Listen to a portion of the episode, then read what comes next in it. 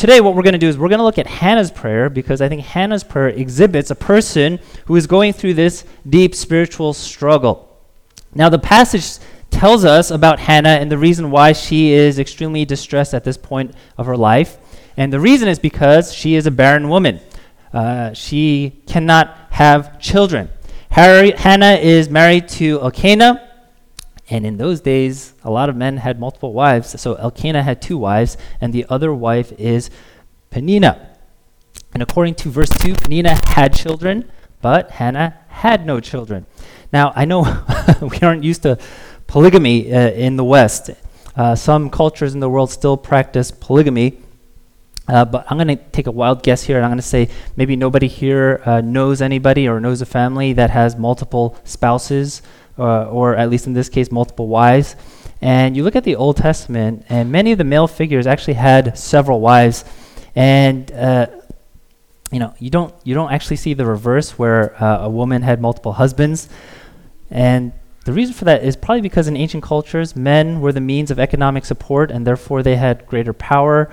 And having children was important for the future of a family, just for the economic future of a family. And so the more wives a man had, then maybe the more children a man could have. And we kind of look at this, and I thought about this week. This is actually the first time I thought about the Bible and polygamy. I don't know why I've never thought about it before, but I was like, God doesn't seem to really condemn, right, these men with multiple wives, and they're kind of positive figures. And I was curious why that is. And I did a little bit more research, and it's not that God thinks polygamy is a good thing. And I think we can kind of discern that from the early chapters of Genesis in the way that God designed marriage as one man and one woman coming together in one flesh. But there's a Jewish scholar, and he says, actually, if you look at all the instances of polygamy in the Bible, they're never seen in a positive light. The fact that these men had multiple wives usually leads to some kind of problem in the family. And I think you can imagine why, because, in a monogamous marriage, there's no competition, there's no comparison for devotion for your spouse. Each person is completely and wholly devoted to one another. And of course, that's how God designed marriage. But, when you have multiple wives, somebody is inevitably going to get jealous for their husband's affections. And that's actually what happens in this story as well, and in this instance as well, and in this family as well, because if you look at verses 4 and 5, it gives us insight into the family dynamic. Elkanah would go make a sacrifice, and this is probably for a feast like the Feast of Tabernacles, and then he would distribute some of the sacrificial meat. He would give portions to one wife, to Peninnah, and to all her sons and daughters. Then verse 5 says, Elkanah gave Hannah double portion because he loved her, though the Lord had closed her womb. It's kind of like an ancient version of a love triangle, maybe.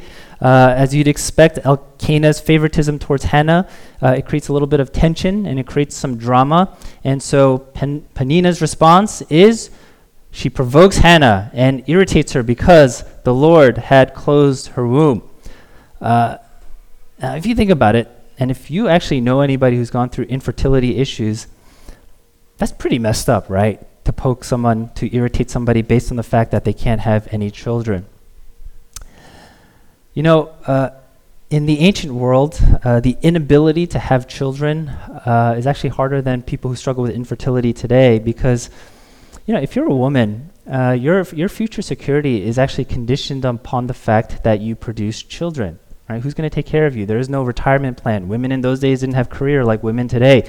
And so therefore, it does create a sense of hopelessness towards the future. It creates a sense of loss of identity. It creates a sense of isolation, creates a feeling of anxiety. And I think women today who go through infertility experience many of the similar things. And there's always this potential for this cycle of disappointment after disappointment, month after month. And so for a person to provoke somebody who cannot have children is just really cruel, right? Really cruel. But that's what Peninnah does. If Hannah has no children and Elkanah dies, who is going to take care of Hannah? Right? Nobody. Peninnah She is provoking Hannah. She's reminding Hannah, guess what? Look, you can't produce children. What value are you? What value do you contribute to this family? What is your future going to look like? Perhaps she is saying some of these things. You know, just think about some of the conversations that may take place. You know, Hannah, I'm going to take my kids to the playground. What are you going to do? Hannah, my oldest has finally started to learn, to work, and is making an immediate contribution to the family. And I know that he is going to take good care of me. Hannah, what are you going to do when you get old? Can you just imagine what it would feel like to be somebody like Hannah? And if this was a reality show, Peninnah would definitely play the villain in this show, in this story. Now, as a result, Hannah, she weeps and would not eat. She feels despair. And since Elkanah cares for her, he tries to comfort her. And he says things like, why do you weep? Why do you not eat? Why is your heart sad? Am I not more to you than 10 sons? And in other words, what is he saying? He's saying, Hannah, aren't you happy with me, your husband, even though you don't have any children? Now I'm going to guess maybe some people here, maybe some of the women here, you kind of roll your eyes at what Elkanah is saying to her, as if that is supposed to ultimately make her feel better. He sees his wife struggling, and the way he tries to make her feel better is basically saying, look at me, look what you have in me. Aren't you happy? Right? Aren't you happy with me? You know, maybe he's being a little bit tone deaf and insensitive to Hannah's distress, but he probably is trying to care for her and trying to make her feel better, because as the text says, he does love her. And obviously, that's not going to make Hannah feel better. But I think there's a good insight here as well. Hannah's distress is not ultimately going to be solved by her husband. It won't be solved by her husband. The solution is not husband. Her only recourse is what? To go to the Lord in prayer. And that's what she does. After eating, Hannah rises up. She goes to the tabernacle entrance to pray. And her prayer is not the typical run-of-the-mill ancient Jewish tabernacle prayer. She is praying in deep distress, and she prays to the Lord as she weeps bitterly. And if you've ever seen anybody in that moment of raw, honest, vulnerable prayer to the Lord, then you kind of might know what that looks like. Somebody kind of like just heaving and just praying and pouring their heart out to the Lord. And it's so unusual, actually, in this context that Eli the priest assumes that Hannah is drunk because her lips are moving, but her voice was not heard. And in that moment, this is what she prays in verse 11. She says this, O Lord of hosts, if you will indeed look on the affliction of your servant and remember me and not forget your servant, but will give to your servant a son, then I will give him to the Lord all the days of his life, and no razor shall touch his head. What is she doing there? What is she praying? Is she kind of bargaining with God and kind of saying, you know, if you do this for me, God, then I will do this for you. You know, if you're somebody who has been in the church for a while, maybe that kind of prayer is a little bit of a turnoff, and you think that kind of prayer is wrong. You don't really bargain with God, because prayer is not some means of making an economic transaction, right? So what is really going on here? Well, it's important to understand that Hannah, she is making a vow, and she's making a very particular and specific vow here. And that last line in the prayer, that she will not let a razor touch the head of her son, why in the world would she say something like that? Why make that kind of promise? Well, if you look at number 6, it talks about something called a Nazirite vow. Nazirite vow. A Nazirite is somebody who makes a vow, separates themselves from others by consecration to the Lord through this vow. So number 6, someone who made a Nazirite vow, they would have to refrain from 3 things. They couldn't get drunk, they couldn't be around dead bodies, and the last thing, they could not cut their hair. If you know the story of Samson, did you know Samson was a Nazirite? By the way, his mother was also barren as well, and that vow was made. And that's why, in that story, Samson's hair was so significant, and when his hair is cut, it's such a big deal, because he's a Nazirite. That's a vow that was made, and he wasn't supposed to have his hair cut. And of course, when he cut his hair, all his strength left him. Hannah here, she's making a Nazirite vow on behalf of her son, and if God gives her a son, she's saying this, he will be a Nazirite. And that actually tells a lot about Hannah's heart here. You know, when we ask God for something, whether it's a child, whether it's a job, whether it's a spouse, whether it's for good weather, whatever it is that we ask God for, there is something that we should be aware of in terms of our prayers, and we should be aware that perhaps we might be asking something of God that is actually deeply rooted in our heart's idols or our heart's desires. And therefore, for God to provide it would simply facilitate something that needs to be rooted out of our hearts. So for example, it is possible that Hannah ultimately wants a child because she needs something that is going to give her an identity. Her husband is suggesting that she find that identity in his love and his affection, but that wouldn't be right either. And Peninnah is suggesting, Hannah, your life is meaningless and purposeless because you don't have a child. And so, of course, for somebody like Hannah, the temptation is to say, well, as long as I have a child, all my life's problems will be solved. I'll finally have an identity again. If all your friends have children and, they're all going to the park with their kids and you don't have a child yourself, you can feel excluded, right? And so as a barren woman, you don't have any way to connect to the wider community. And so therefore, the temptation is to say, look, what's missing in my life is this child, and this child will give me everything that my heart desires. But I don't think that's Hannah's heart in this instance, and I'll tell you why.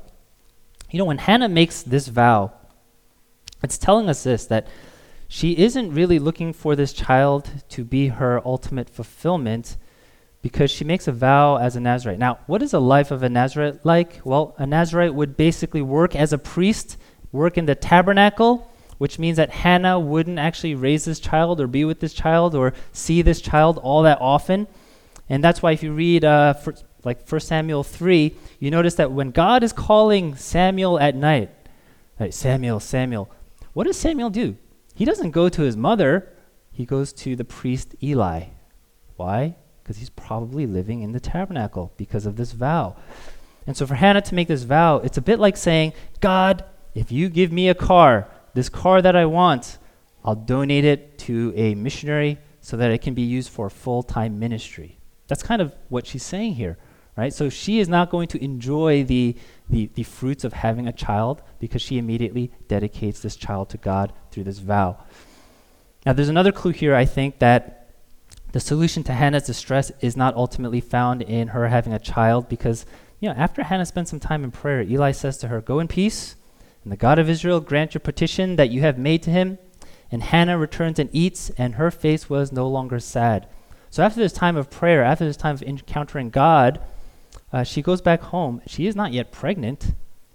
She does not yet have child, but it says her face was no longer sad. The question is, why wasn't she sad anymore?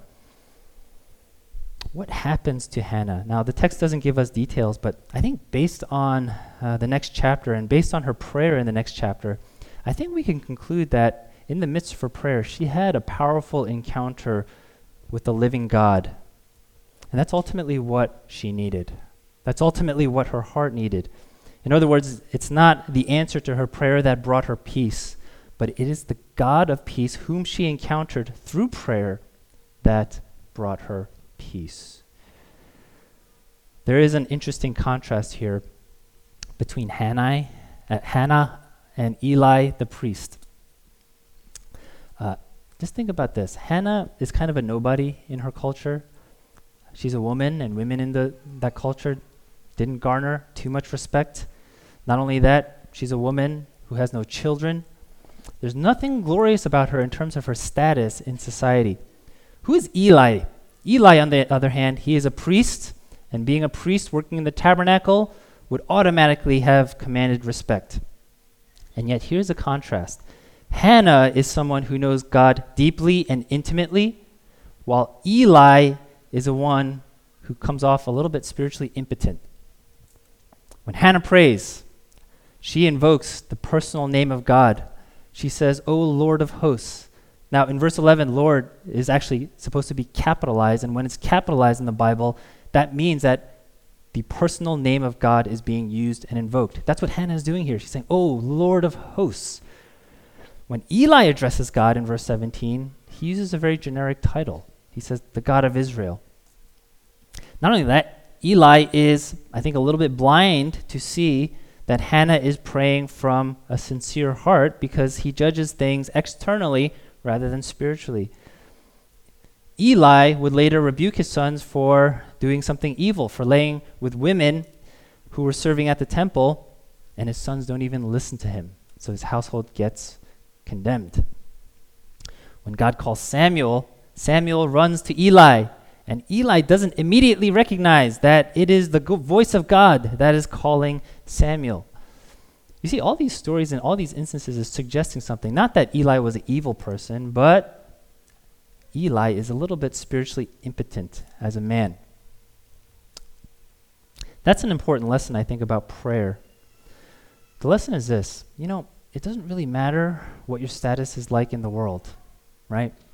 You could be a Hannah, you could be an Eli, you could be a barren woman, you could be a priest.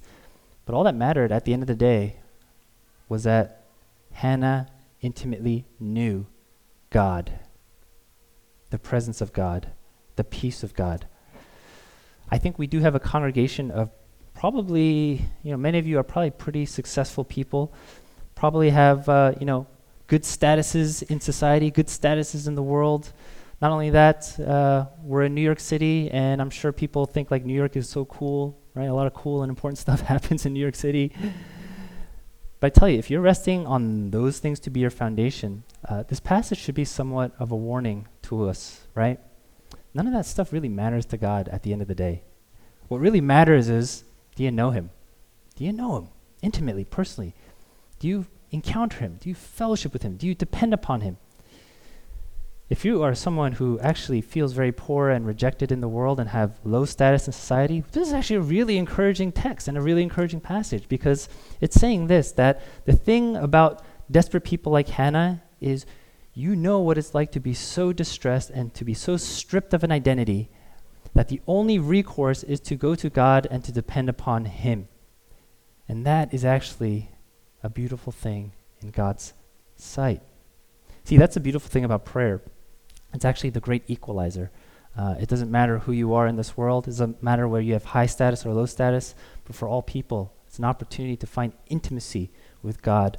And the spiritual danger for those in a position of comfort and respect is you may never feel the need to pray.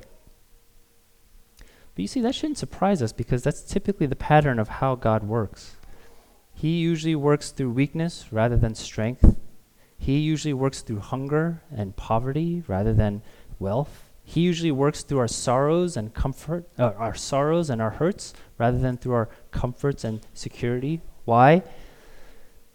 Because when God works in weakness, the one thing it does is it demonstrates to us that God is a God of grace. And it's an opportunity to remember that strength comes not from ourselves, but from him. That our sense of being filled comes not from what we achieve, but from him. That our comfort and security comes not in terms of our retirement plans and how we structure our investments for the future, but it comes from him. How else do we come to that realization unless we find ourselves, like a Hannah, stripped down and broken of all that we think is important and meaningful to us? And you see, that is actually how the process and pattern of salvation works. This is what has to happen if we are going to be connected to the very source of life. And that's the pattern that we see God do in terms of the work of salvation in the person and work of Jesus Christ. You see, if you think about some of the people born of barren women in history, in redemptive history, in biblical history, it's pretty amazing. Isaac was born of a barren woman. Isaac was the child of promise. Samson was the strongest judge of Israel. Samuel was the prophet who anointed King David. John the Baptist was a precursor to the Messiah. All these figures born of a barren woman.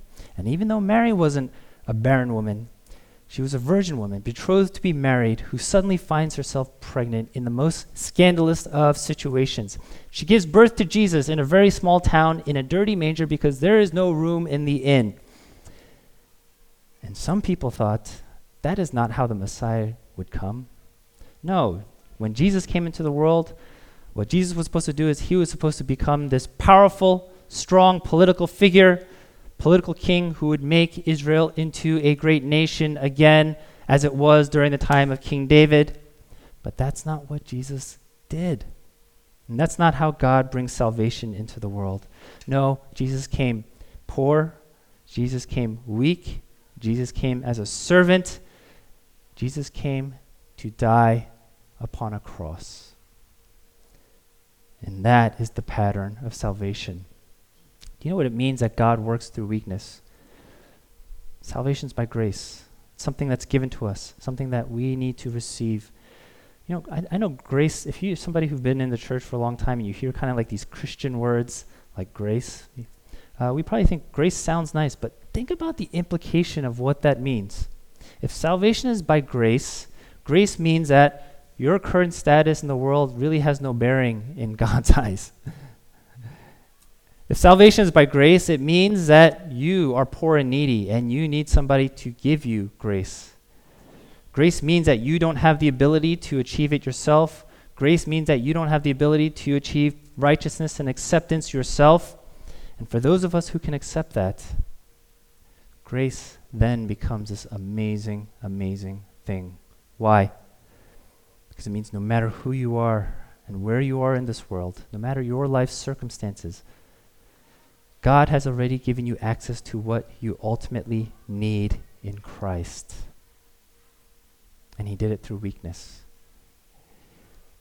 You know, I suspect one of my prayers for our church has been, God, teach us to pray, grow us in prayer. I suspect if God is going to answer that, it might happen by way of a Hannah experience. It may happen through struggle and hardship.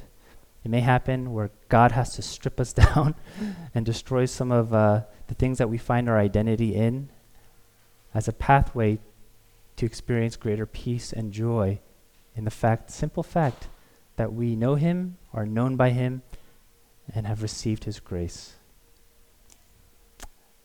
If that happens, who knows? If it does happen that way,